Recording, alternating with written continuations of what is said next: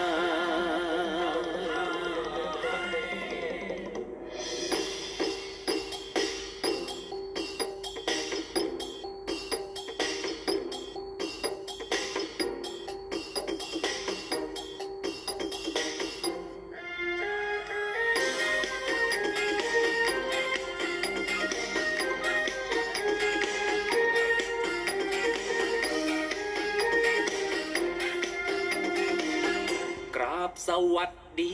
พี่ป้านาอา วันนี้จะพาไปท่องเที่ยวกันละวัดวาอารามของกินสารพัน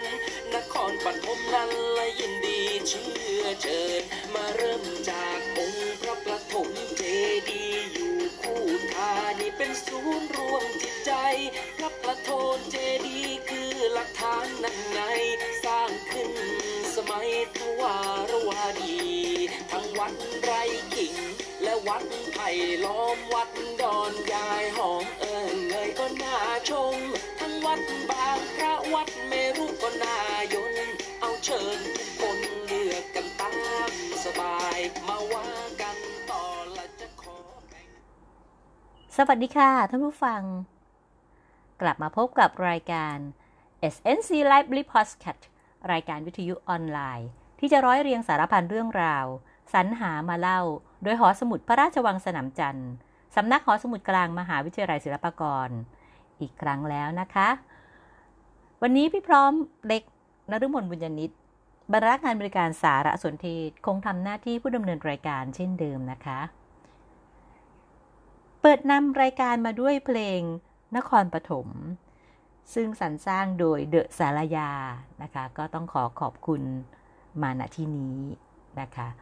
ขออนุญาตนำเพลงมานำรายการ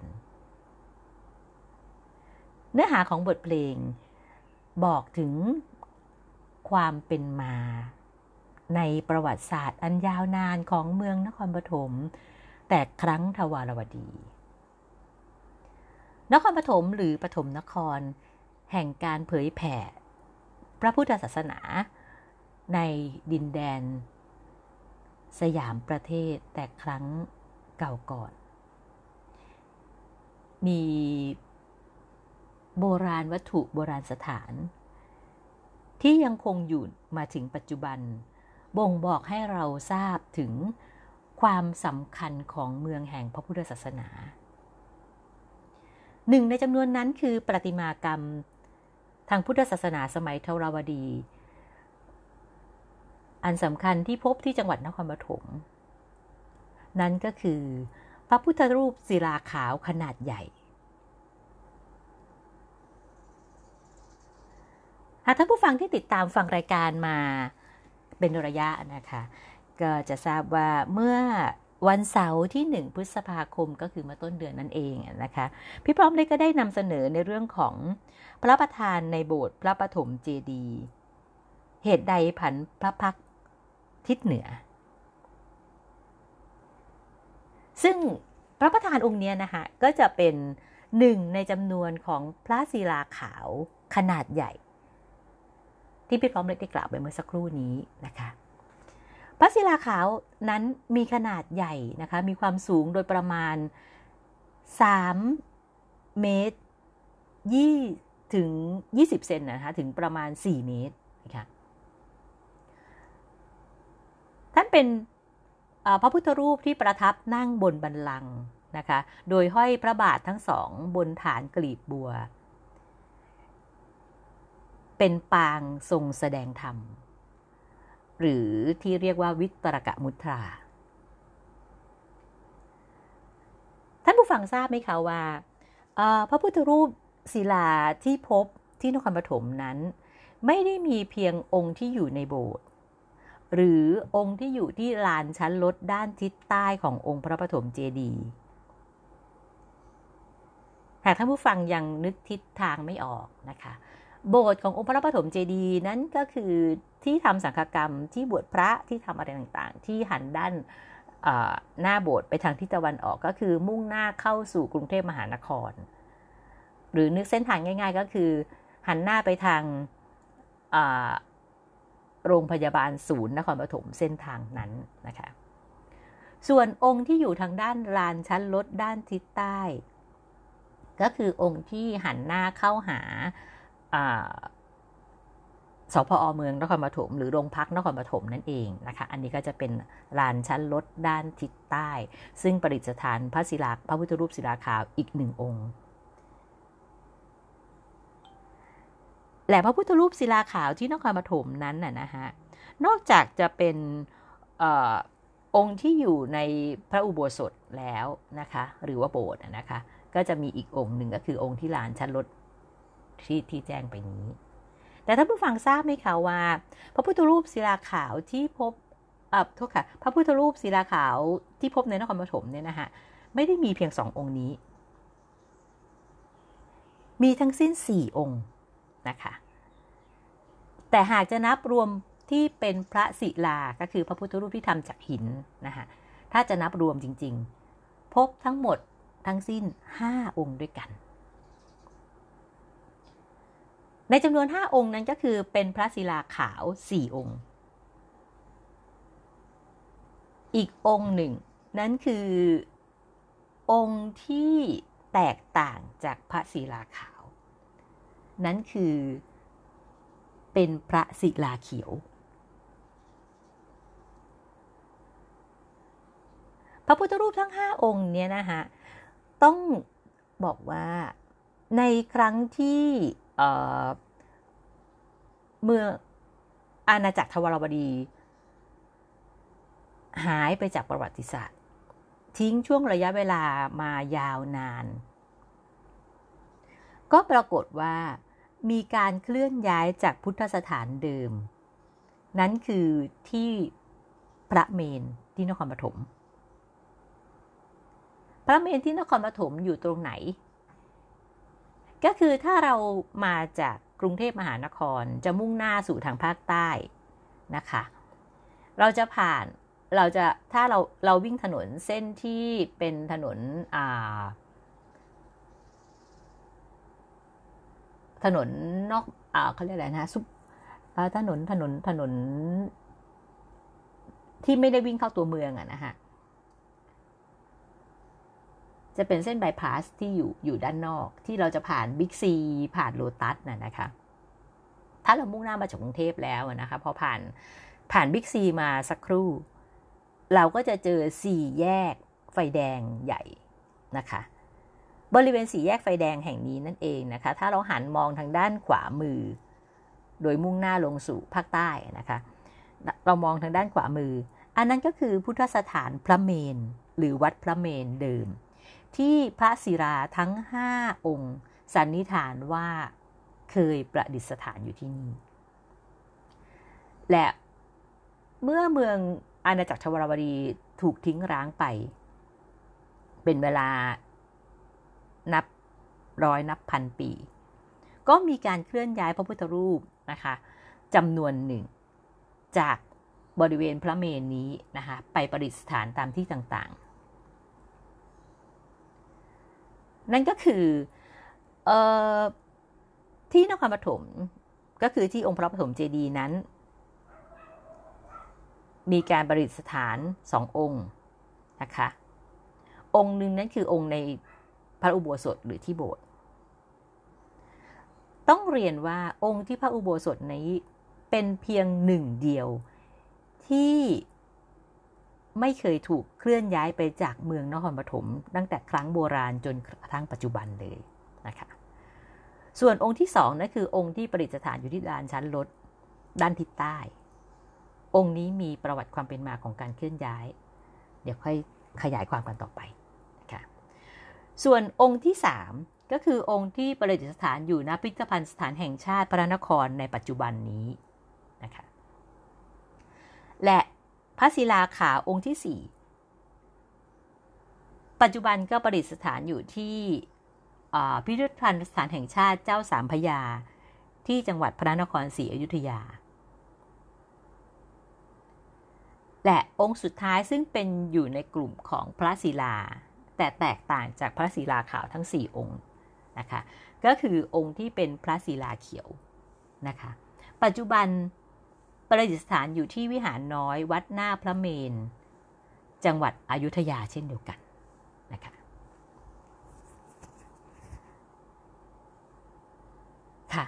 เรามาทำความรู้จัก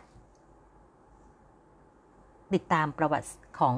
พระพุทธรูปพระศิลาขาว องค์แรกกัน นั่นก็คือพระพุทธรูปศิลาขาวองค์ที่เป็นประธานในโบสถ์นะคะ ที่เดิมนั้นท่านประดิษฐานอยู่ที่วัดร้างพระเมนนั่นเอง ระศิลาขาวองค์นี้นะคะก็จะมีการค้นพบมีการพบ แล้วก็อัญเชิญท่านมาจาก พุทธสถานร้างในจังหวัดนครปฐมดังที่มีข้อความกล่าวถึงประวัติการค้นพบองค์ท่านนะคะ ซึ่งก็จะมีการบอกเล่าต่างที่มากันนะคะคำบอกเล่าแรกนะคะ ก็คือการพบ องค์พุทธรูปนี้นะคะปรากฏอยู่ในหน้า 2 ถึงหน้า 5 ของหนังสือเรื่อง พระพุทธรูปศิลาขาวสมัยทวารวดี ซึ่งเรียบเรียงโดยนายธนิตอยู่โพ ซึ่งเป็นอธิบดีกรมศิลปากร อดีต อธิบดีกรมศิลปากรนะคะหนังสือเรื่องพระพุทธรูปศิลาขาวสมัยทวารทวารวดีเล่มนี้นะคะก็เป็นหนังสือที่จัด พิมพ์ขึ้นในโอกาสที่พระท่านจอมพลถนอมกิติขยรนายกรัฐมนตรีในอดีตนายกรัฐมนตรีในครั้งนั้นนะคะได้มาทำพิธีเปิดป้ายพระนามพระพุทธรูปศิลาขาว องค์ที่ประดิษฐานอยู่ณลานชั้นรถด้านทิศใต้นะคะแล้วก็มาวางศิลาฤกษ์พิพิธภัณฑ์สถานแห่งชาติพระปฐมเจดีย์จังหวัดนครปฐมซึ่งตั้งอยู่ในทิศเดียวกันนั้นนะคะเมื่อวันที่ 13 พฤศจิกายน 2510 ในหนังสือเล่มดังกล่าวเนี่ยนะคะก็ได้กล่าวถึงประวัติของการพบองค์พระพุทธรูปเป็นสองนัยยะนะคะก็คือนัยยะแรกนั้นเป็นคำบอกเล่าตามความของสมเด็จกรมพยานบรงราชานุภาพ และอีกในหนึ่งนั้นก็เป็นประวัติสังเขปซึ่ง พระธรรมวโรดมโชตะนะคะ ซึ่งท่านเป็นอดีตเจ้าอาวาสวัดพระปฐมเจดีย์ได้บันทึกไว้ และเมื่อพี่ปอมเล็กได้ตรวจสอบข้อความตามนายะทั้งสองนะคะจากหนังสือที่เกี่ยวข้องเพิ่มเติม ก็คือจากหนังสือเล่าเรื่องไปชวาครั้งที่ 3 ซึ่งจัดพิมพ์เมื่อพุทธศักราช2513 ประกอบกับเรื่องพระปฐมเจดีย์กรมศิลปากรตรวจสอบชำระใหม่ และการบูรณะและปฏิสังขรณ์พระปฐมเจดีย์ซึ่งจัดพิมพ์ในปีพุทธศักราช 2528 ก็มีความที่ทำให้เราทราบถึงประวัติความเป็นมา ของพระพุทธรูปพระศิลาขาวนี้ พี่พ่อมได้ขออนุญาตนำข้อความจาก หนังสือทั้งสอง รวมกับสิ่งที่ที่ได้กล่าวไปแล้วว่าท่านเจ้าคุณพระธรรมโชตรวมทั้งกรมดำรงได้กล่าวไว้ มาบอกกล่าวกันในที่นี้ ในส่วนของคำบอกเล่าของสมเด็จกรมพระยาดำรงราชานุภาพ ซึ่งสมเด็จได้ตัดเล่าไว้นะคะ คุณธนิตอยู่โพก็ยกมากล่าวในหนังสือเรื่องพระพุทธรูปศิลาขาวสมัยทวารวดี และเมื่อได้ตรวจสอบเพิ่มเติมจากหนังสือเล่าเรื่องไปชวาครั้งที่สามฉบับที่พิมพ์ในงานพระราชทานเพลิงศพ หม่อมเจ้าหญิงพัฒนายุ เหลือดิศกุล พระธิดาในสมเด็จกรมหลวงนะคะ และหม่อมลำดวนวสันตสิงห์เมื่อวันที่ 10 เมษายน พุทธศักราช 2513 ปรากฏอยู่ที่หน้า 28ถึง30นะคะก็มีความหลักที่ต้องตรงกัน แต่มีรายละเอียดปลีกย่อยบางส่วนเท่านั้นที่แตกต่างไป ในความนั้นก็กล่าวว่า เมื่อดูพระพุทธรูปที่เมนดุกคิดเห็นข้อสำคัญในเรื่องโบราณคดีขึ้นข้อหนึ่ง น่าจะจดลงไว้ตรงนี้ด้วย คือพระพุทธรูปห้อยพระบาททำด้วยศิลาขาว ขออภัยค่ะทำด้วยศิลาขนาดนี้ ไม่ปรากฏว่ามีในเมืองพมา่า มอญเขมรเลย ในชวาก็มีแต่องค์เดียว แต่ไปมีในประเทศสยามถึงสี่องค์ตรวจได้หลักฐานว่าเดิมมีพระเจดีย์โบราณองค์หนึ่งในตำบลพระปฐมเจดีย์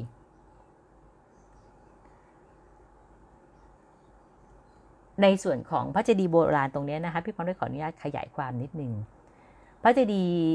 โบราณตามที่กรมตำรวจท่านเขียนไว้ตรงนี้นะคะก็คืออยู่ในบริเวณสวนนันทอุทยานของพระบาทสมเด็จพระมงกุฎเกล้าเจ้าอยู่หัว ส่วนสวนนันทอุทยานนั้นมีบริเวณกินกว้างถึงบริเวณไหน โอกาสหน้าพี่พร้อมจะมาเล่าให้ฟัง ทีนี้ในส่วนของพระเจดีย์โบราณที่บอกว่าอยู่ที่ตำบลพระปฐมเจดีย์ตรงนี้นะคะชาวบ้านเรียกกันแต่ก่อนว่าพระเมนความจากหนังสือเล่าเรื่องไปชวากล่าวไว้เช่นนั้นนะคะว่าชาวบ้านเรียกกันว่ากันมาแต่ก่อนว่าพระเมนองค์พระเจดีย์รูปร่างเดิม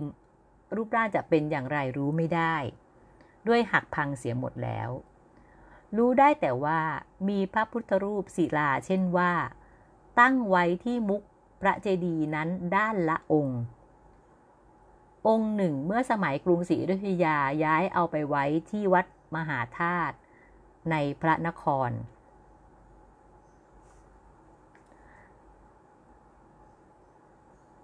พระนครในที่นี้นะคะจากหนังสือเรื่องพระพุทธรูปศิลาขาวสมัยทวารวดี มีวงเล็บคำต่อท้ายว่าสีอยุธยา จึงทำให้ทราบว่าพระนครในความหมายของสมเด็จท่านตรงเนี้ยก็คือพระนครศรีอยุธยา ไม่ใช่พระนครกรุงเทพมหานครนะคะและคือท่านก็บอกว่าออองค์หนึ่งเมื่อสมัยกรุงศรีอยุธยาย้ายไปไว้ที่วัดมหาธาตุในพระนคร ครั้งถึงสมัยกรุงรัตนโกสินทร์รัชกาลที่สามพระยาชัยวิชิตเผือก เชิญมาไว้ที่วัดหน้าพระเมนจนบัดนี้ เมื่อข้าพเจ้าเป็นเสนาบดีกระทรวงมหาดไทย ขุดพบศิลาทับหลังเรือนแก้วที่พระเมน จึงรู้ว่าพระพุทธรูปองค์หน้าพระเมนนั้นเดิมอยู่ที่พระปฐมเจดีย์ตรงนี้พี่พอได้ขออนุญาตขยายความ นั้นแสดงว่า ศิลาทับหลังเรือนแก้วตรงนี้ก็คือเป็นส่วนประกอบของพระศิลาองค์ที่อยู่หน้าพระเมนนะคะ ซึ่งยังอยู่ในมาถึงในปัจจุบัน นั้นแสดงว่าพระศิลาองค์นี้ก็คือพระศิลาเขียวนะคะค่ะจากความในหนังสือเรื่องเดิมของกรมสมเด็จท่านนะคะก็บอกว่า ท่านบอกว่า ขุดพบศิลาทับหลังเรือนแก้วที่พระเมน จึงรู้ว่าพระพุทธรูปองค์วัดหน้าพระเมนนั้นเดิมอยู่ที่พระปฐมเจดีย์อีกองค์หนึ่งเจ้าพระยาที่พากรวงขุดพบที่พระเมนเหมือนกัน อันนี้คือพระเมนที่นครปฐมนะคะพระบาทสมเด็จพระจอมเกล้าเจ้าอยู่หัวโปรดให้ตั้งเป็นพระประธานอยู่ที่ในพระอุโบสถพระปฐมเจดีย์จนบัดนี้ องค์นี้ก็เป็นศิลาขาวนะคะ อีกสององค์ก็ขุดพบที่พระเมน ในสมัยเมื่อข้าพเจ้าจัดตั้งพิพิธภัณฑ์สถานที่พระปฐมเจดีย์แต่เหลืออยู่เป็นชิ้นๆไม่บริบูรณ์ ยังรักษาไว้ที่พิพิธภัณฑ์สถานพระปฐมเจดีย์จนบัดนี้น่าสันนิษฐานว่าพระพุทธรูปทั้งห้าองค์นั้น จะสร้างในสมัยเดียวกันเมื่อราวพุทธศักราช 1400 ตามแบบครั้งราชวงศ์คุปตะครองมัชชิมะประเทศ และการถือพระพุทธศาสนาจะเป็นอย่างมหายานด้วยกัน ทั้งที่ในชวาและประเทศสยามนี้ อันนี้ก็จะเป็นความจากบันทึกของสมเด็จกรมพระยาดำรงราชานุภาพนะคะกลับมาดูในส่วนของบันทึกของพระยาธรรมวโรดมโชตนะคะ ซึ่งท่านได้กล่าวถึงพระศิลาขาว พระธรรมวโรดมโชตนั้นท่านเป็นอดีตเจ้าอาวาสวัดพระปฐมเจดีย์นะคะ ซึ่งดำรงตำแหน่งอยู่ในปีพุทธศักราช 2465 ถึง 2497ท่านก็ได้บันทึกเรื่องประวัติสังเขตพระพุทธรูปศิลาปางปฐมเทศนาที่ประดิษฐานอยู่ในพระอุโบสถนี้นะคะ เพื่อถวายพระบาทสมเด็จพระเจ้าอยู่หัวรัชกาลที่ 9 ในคราวเสด็จพระราชดำเนินถวายผ้ากฐิน ณพระปฐมเจดีย์เมื่อวันที่ 26 ตุลาคม พุทธศักราช 2497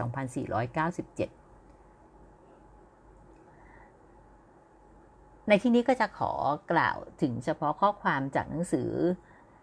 เรื่องพระปฐมเจดีย์กรมศิลปากรตรวจสอบชำระใหม่และการบูรณะ และปฏิสังขรณ์พระปฐมเจดีย์ในหน้า 155-156อันนะคะ ซึ่งจัดพิมพ์ในโดยเสด็จพระราชกุศลในงานพระราชทานเพลิงศพของพระธรรมสิริชัยชิด ชิดปุรเถนจะเอาไวาสวัดปฐมเจดีย์ซึ่งเมื่อวันที่ 23 มีนาคม พุทธศักราช2528 ซึ่งท้ายเรื่องดังกล่าวนะคะ มีหมายเหตุแจ้งที่มาของบันทึกประวัติว่าได้รับเอกสารจากพระธรรมสิริชัย ชิดวิปโล ชิด ซึ่งท่านเป็นเจ้าอาวาสในขณะนั้นนะคะตำแหน่งพระธรรมนี่จะเป็นตำแหน่งตำแหน่งทางทางทางทางพระนะคะ ซึ่งจะทราบว่าเป็นพระธรรมองค์ใดก็ต้องดูจากนามนามเดิมท่านที่อยู่ในวงเล็บอีกทีหนึ่งนะฮะหนังสือเล่มนี้ก็ได้กล่าวไว้ว่า ท่านพระประหลัดทอง พระอธิการวัดกลางบางแก้ว หรือว่าเดิมนั้นชื่อว่าวัดคงคานะคะ วัดกลางบางแก้วที่นครชัยศรีนั้นมีชื่อเดิมก็คือวัดคงคานะคะท่านบอกว่าท่านพระประหลัดทองพระอธิการวัดกลางบางแก้วนั้นได้มาเห็นวัดพระปฐมเจดีย์ซึ่งเวลานั้นว่างเจ้าอาวาสกุฏิเสนาสนะชำรุดมาก ท่านจึงพร้อมกับสัมมเนนบุญ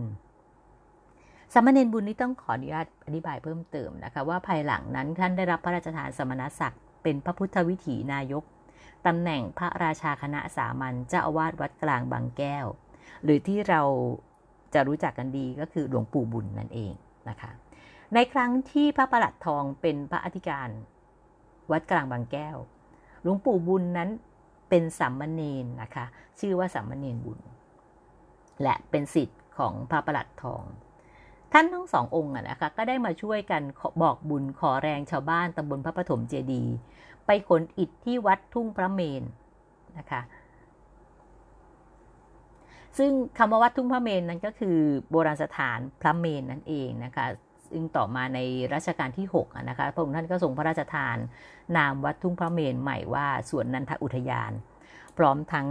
การสร้างจะเรียกว่าพระราชวังหรือพระตำหนักส่วนพระองค์ด้วยชื่อเดียวกันก็คือชื่อ สวนนันทอุทยาน ซึ่งปัจจุบันก็ไม่ปรากฏล่องรอยแล้วนะฮะ แต่เมื่อสืบทราบประวัติแล้วเนี่ย พอจะมีตำแหน่งแห่งที่ที่ที่น่าคิดว่าใกล้เคียง โอกาสต่อไปพี่ความเล็กจะมาเล่าให้ฟังนะคะ ในส่วนส่วนนันทอุทยาน ซึ่งจากการที่พระประหลัดทองกับ สัมมเนนบุญนะคะก็ไปเกณฑ์ชาวบ้านบอกบุญชาวบ้านที่ปนุมพระปฐมเจดีย์นะคะไปขนอิฐที่วัดทุ่งพระเมน เพื่อมาใช้ในการบูรณะปฏิสังขรณ์ในบริเวณพระวัดในในบริเวณพระปฐมเจดีย์นะคะก็ได้เห็นจอมปลวกขนาดใหญ่ อยู่ในบริเวณโบราณสถานพระเมนนั้นนะฮะและก็เห็นว่ามีพระเกศมาลาเนี่ยโผล่ที่ยอดจอมปลวก จึงได้ทำลายจอมปลวกนั้นออกทำให้ปรากฏเป็นพระพุทธรูปศิลาขาวขนาดใหญ่ ซึ่งพระพุทธรูปศิลาขาวขนาดใหญ่องค์นี้นะคะก็จะมีรอยต่อเป็นท่อนๆ ถอดได้ตามรอยต่อนั้นนะคะเมื่อถอดออกแล้วก็จึงนำมาประดิษฐานไว้ในพระอุโบสถวัดพระปฐมเจดีย์ เมื่อพุทธศักราช 2404 ในช่วงปลายรัชกาลที่ 4 นั่นเอง เป็นช่วงเวลาที่ก่อนที่พระบาทสมเด็จพระจุลจอมเกล้าเจ้าอยู่หัว รัชกาลที่ 5 จะขึ้นครองราช 7 ปีนะคะ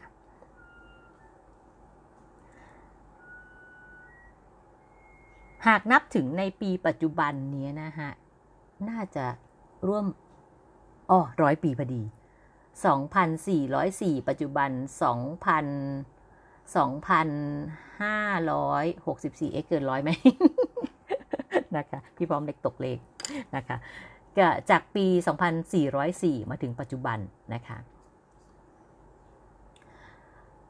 พระศิลาขาวองค์นี้นะคะก็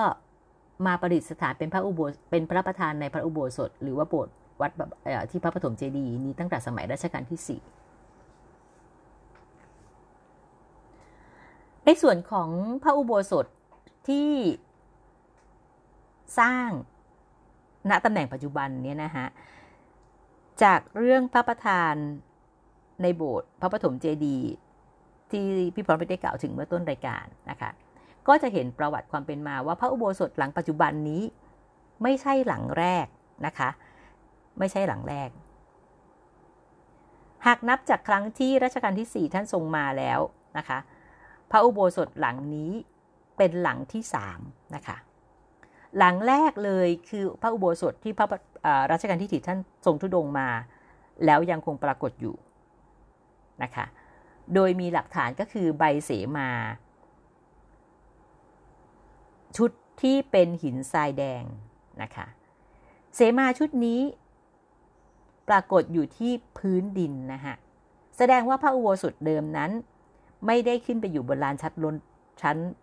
ลดด้านทิศตะวันออกอย่างปัจจุบันนี้นะฮะพระอุโบสถหลังเดิมอยู่ที่พื้นดิน และพอมาถึงรัชกาลที่ 4 เมื่อท่านทรงบูรณะ แล้วมีลานชั้นรถโดยรอบ 4 ทิศแล้วนะฮะท่านก็เหมือนยกโบสถ์ขึ้นมานะฮะอยู่ขึ้นมาอยู่บนลานชั้นรถในตำแหน่งเดิมนะคะปรากฏหลักฐานก็คือ ใบเสมาซึ่งเป็นทรงจัตุรัสลูกบาทนะคะใบเสมาชุดนี้เป็นเสมาชุดที่รัชกาลที่ 4 ทรงสร้างขึ้นพร้อมกับโบสถ์ครั้งที่สองนะคะส่วนพระอุโบสถหรือโบสถ์ปัจจุบันที่เราเห็นอยู่นั้น เป็นโบสถ์ที่สร้างขึ้นเป็นครั้งที่สามบูรณะขึ้นเป็นครั้งที่สาม ทั้ง 3 ทั้ง 3 ส่วนนี้นะคะนับจากการที่รัชกาลที่ 4 มาพบนะคะ ก่อนหน้านั้นย้อนลงไปถึงทวารวดีจะมีโบสถ์หรือเปล่า แล้วมีอยู่ตรงตำแหน่งไหน ตรงนี้ไม่มีประวัติที่ที่ยังมียังไม่ปรากฏหลักฐานอะไรที่ทำให้เราสืบทราบลงไปถึงขนาดนั้นนะคะ ทีนี้ตรงนี้พี่พร้อมได้ขออนุญาตขยายความเข้าใจให้เข้าใจคำว่าโบสถ์ก่อนนะคะ และโบสถ์ในสมัยของ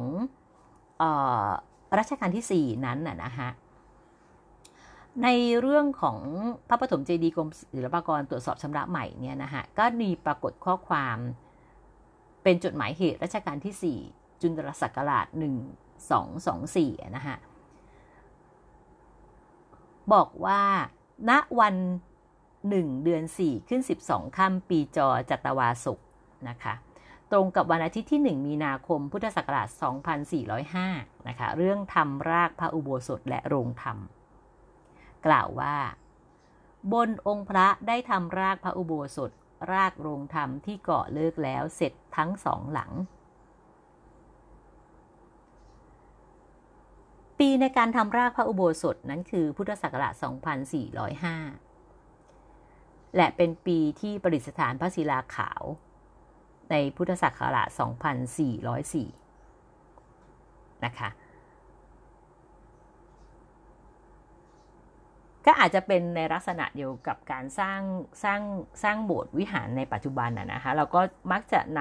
ำองค์พระซึ่งมีขนาดใหญ่เข้าไปประดิษฐานก่อน แล้วจึงทำโบสถ์หรือตัวอาคารปลูกสร้างอีกทีหนึ่งสันนิษฐานเช่นนั้นนะคะ เพราะว่าปีปีคาดเคลื่อนกันอยู่หนึ่งปีนะฮะ ในส่วนการพบพระศิลาขาวซึ่งเป็นองค์ประธานในพระอุโบสถพระปฐมเจดีย์นี้นะฮะ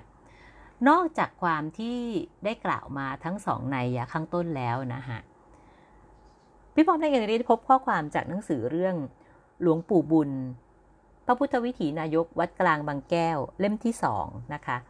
เรื่องการสร้างเครื่องรางของขลังและพระเครื่องพิมพ์ต่าง ซึ่งคุณสุทนศรีหิรันนะคะ ซึ่งท่านเป็นพื้นเพท่านเป็นชาวตำบลบางกระเบาอำเภอนครศรีจังหวัดนครปฐมนะคะ แล้วก็เคยอุปสมบทอยู่ที่วัดกลางบางแก้ว โดยมีพระพุทธวิถีนายกหรือหลวงปู่เพิ่มนะคะ เป็น เป็น เป็น เป็น เป็นเจ้าวาดในครั้งที่คุณสุทนท่านท่านบวชเรียนที่นั่นนะคะ ต้องบอกว่าคุณสุทนนั้น เออโทษค่ะ หลวงปู่เพิ่มเนี่ยนะคะเป็นสิทธิเอกที่อยู่รับใช้ใกล้ชิด พระพุทธวิถีนายก หรือหลวงปู่บุญนั่นเองนะคะหลวงปู่บุญนั้นเป็นพระอุปชาของหลวงปู่เพิ่มนะคะและในการเรียบเรียงหนังสือของคุณสุทนศรีหิรันเนี่ยนะฮะเรื่องประวัติหลวงปู่บุญเนี่ยนะคะก็ได้ข้อมูลบางส่วนจากการประมวลคำบอกเล่าของหลวงปู่เพิ่ม และก็บุคคลอื่น ๆ ที่อยู่ร่วมสมัยกับหลวงปู่บุญนะคะมีเนื้อหาที่ปรากฏเรื่องราวเกี่ยวกับพระพุทธรูปศิลาขาวเนี่ยนะฮะปรากฏอยู่ในหัวข้อเรื่องอภาคกริดานุภาพหน้า 130ถึง131 นะคะ ได้กล่าวถึงว่าในพุทธศักราช 2409 ขณะเมื่อสามเณรบุญบวชได้สามพรรษาล่วงมา อยู่ในวัย 18 ปี และได้ปฏิบัติวิปัสสนากรรมฐานด้วยความเพียร จนล่วงได้ครบ 7 ประการ ได้วิสุทธิครบ 7 ประการ นั่นคือ ศีลวิสุทธิจิตวิสุทธิญาณทัศนวิสุทธิทัตทิวิสุทธิกังขาวิตรวิสุทธิมัคคามัคคยานทัศนวิสุทธิและปฏิทายานทัศนวิสุทธิ ก่อให้ยานของท่านนั้นเข้มแข็งแก่กล้าเป็นที่พอใจแก่พระอาจารย์ที่ผู้ฝึกฝนก็คือพระประหลัดทอง พระอธิการ วัดคงคา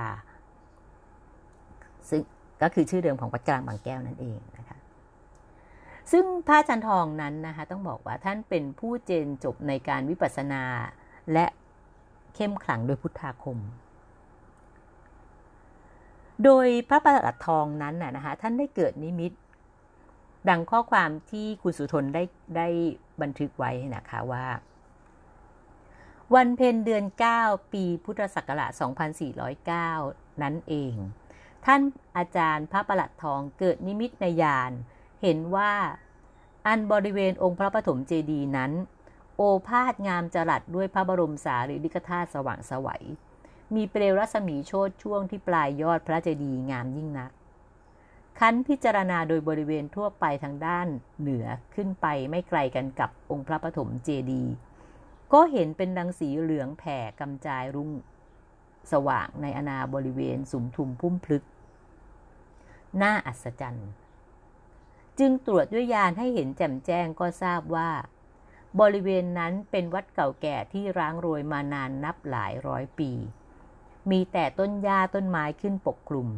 ไม่มีผู้ใดรู้หรือสนใจเป็นที่น่าสังเวชยิ่งนัก เมื่อพิจารณาจิตเป็นสังเวชจึงถอยยานออกจากสมาธิ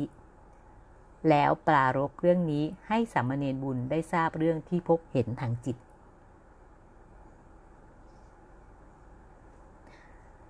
ภายหลังจากที่สามเณรบุญหรือหลวงปู่บุญนะคะได้ทราบฟังเรื่องราวแล้ว ท่านก็เกิดความตระหนักอย่างยิ่งในเรื่องวัดร้างที่พระประหลัดทองปารบจึงทำสมาธิพิจารณาด้วยญาณและนิมิตเห็นภาพพระพุทธรูปอันงดงามยิ่งด้วยพุทธลักษณะ ท่านจึงพิจารณาจนจิตเกิดประพัสสอนด้วยความเยือกเย็นถึงที่สุด จึงถอยออกจากญาณออกจากสมาธิ แต่ภาพอันประทับในความรู้สึกนั้น คงระลึกอยู่ไม่รู้ใคร ไม่ว่าท่านจะทำการสิ่งใด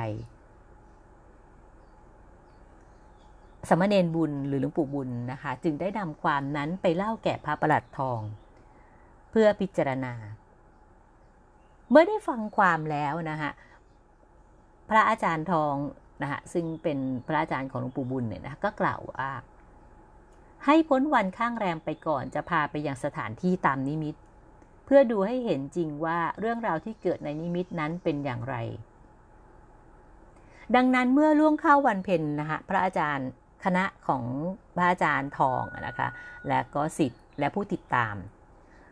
จึงได้พากันมุ่งหน้าจากวัดคงคารามมายัง จุดหมาย ที่หลวงปู่บุญท่านนิมิตเห็นอยู่ในสมาธินะคะ ซึ่งตรงนี้ก็มีความบันทึกไว้ว่า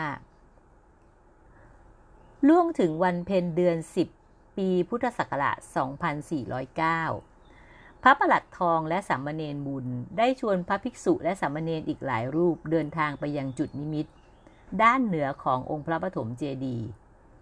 เมื่อนำพระสงฆ์และสามเณรนมัสการสักการะองค์พระปฐมเจดีย์แล้ว จึงมุ่งไปยังสถานที่รกร้างปกคลุมด้วยไม้นานาพันธุ์ ช่วยกันตัดไม้ดายาก็พบว่า มีซากโบราณสถานอยู่จริงดังนิมิต จึงช่วยกันจัดแจงดายาตัดต้นไม้ออกเพื่อให้โล่งเตียน ด้านทิศตะวันออกนั้น สามเณรบุญพบว่า มีจอมปลวกใหญ่อยู่จริงตามที่เห็นในยาน และที่ปลายจอมปลวก มีศิลาสีขาวปลายปลายแหลมโผล่ออกมา จึงเกิดความปิติยินดี พาพระประหลัดทองอาจารย์ไปดู ก็เห็นว่า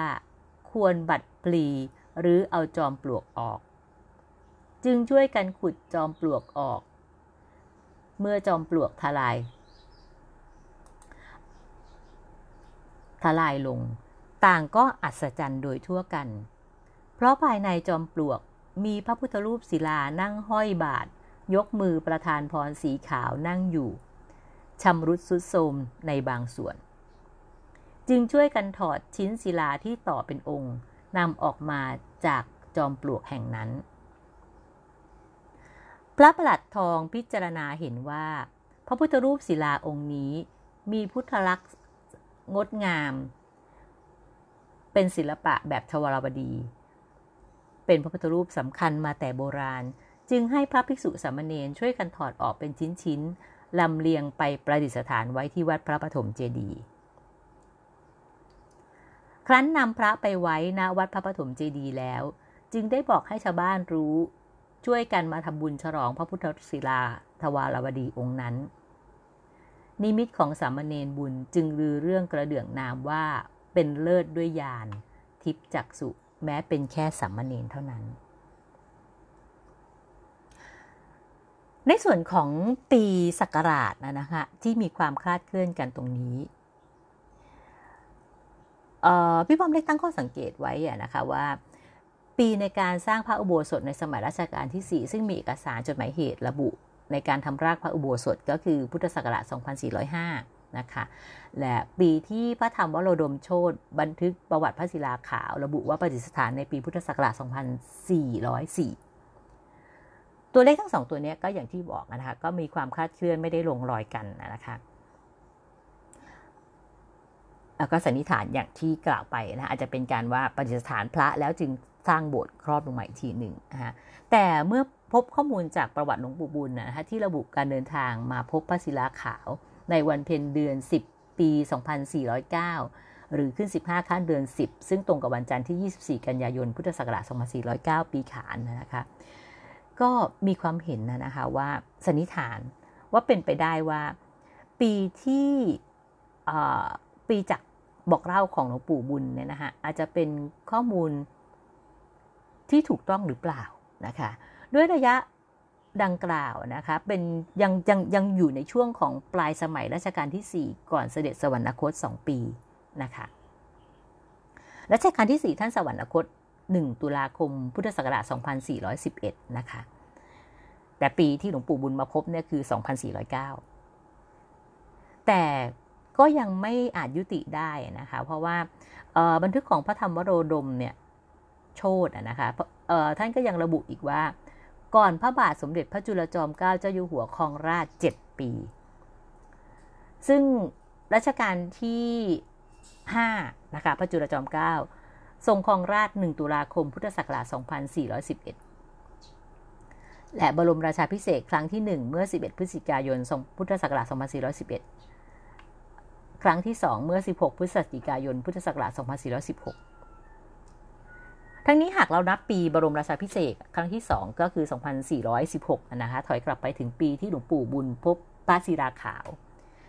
ก็จะมีระยะเวลาก่อนพระบาทสมเด็จพระจุลจอมเกล้าเจ้าอยู่หัวครองราช 7 ปี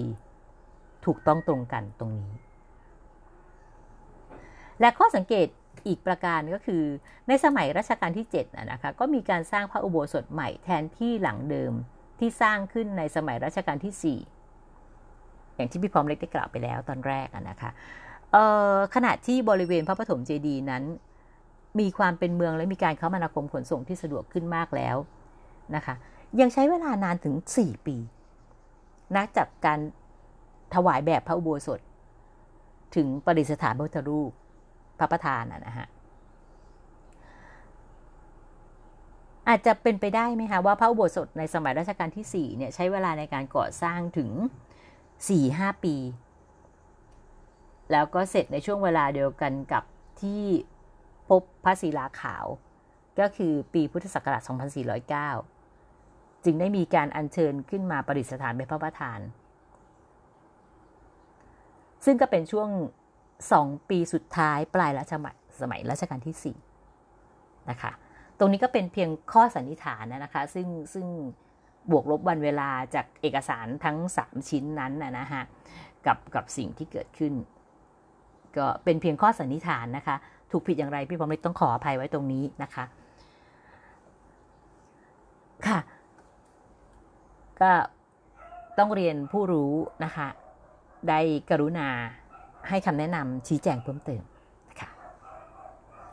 ทีนี้ในส่วนของสมณเณรบุญหรือพระพุทธวิถีนายกนะคะ ซึ่งชาวนครปฐมก็มาเรียกท่านว่าหลวงปู่บุญเนี่ยนะคะนับแต่ที่ท่านได้มากราบไหว้บูชาพระศิลาขาว เมื่อพบเจอแล้วนะฮะท่านก็ได้มากราบไหว้พระศิลาขาวเนี่ยอยู่เสมอไม่ได้ขาด ในวันเพ็ญเดือนสิบ ซึ่งเป็นวันที่ท่านได้พบพระพุทธรูปนะคะพระพุทธรูปศิลาขาวเนี่ยนะคะ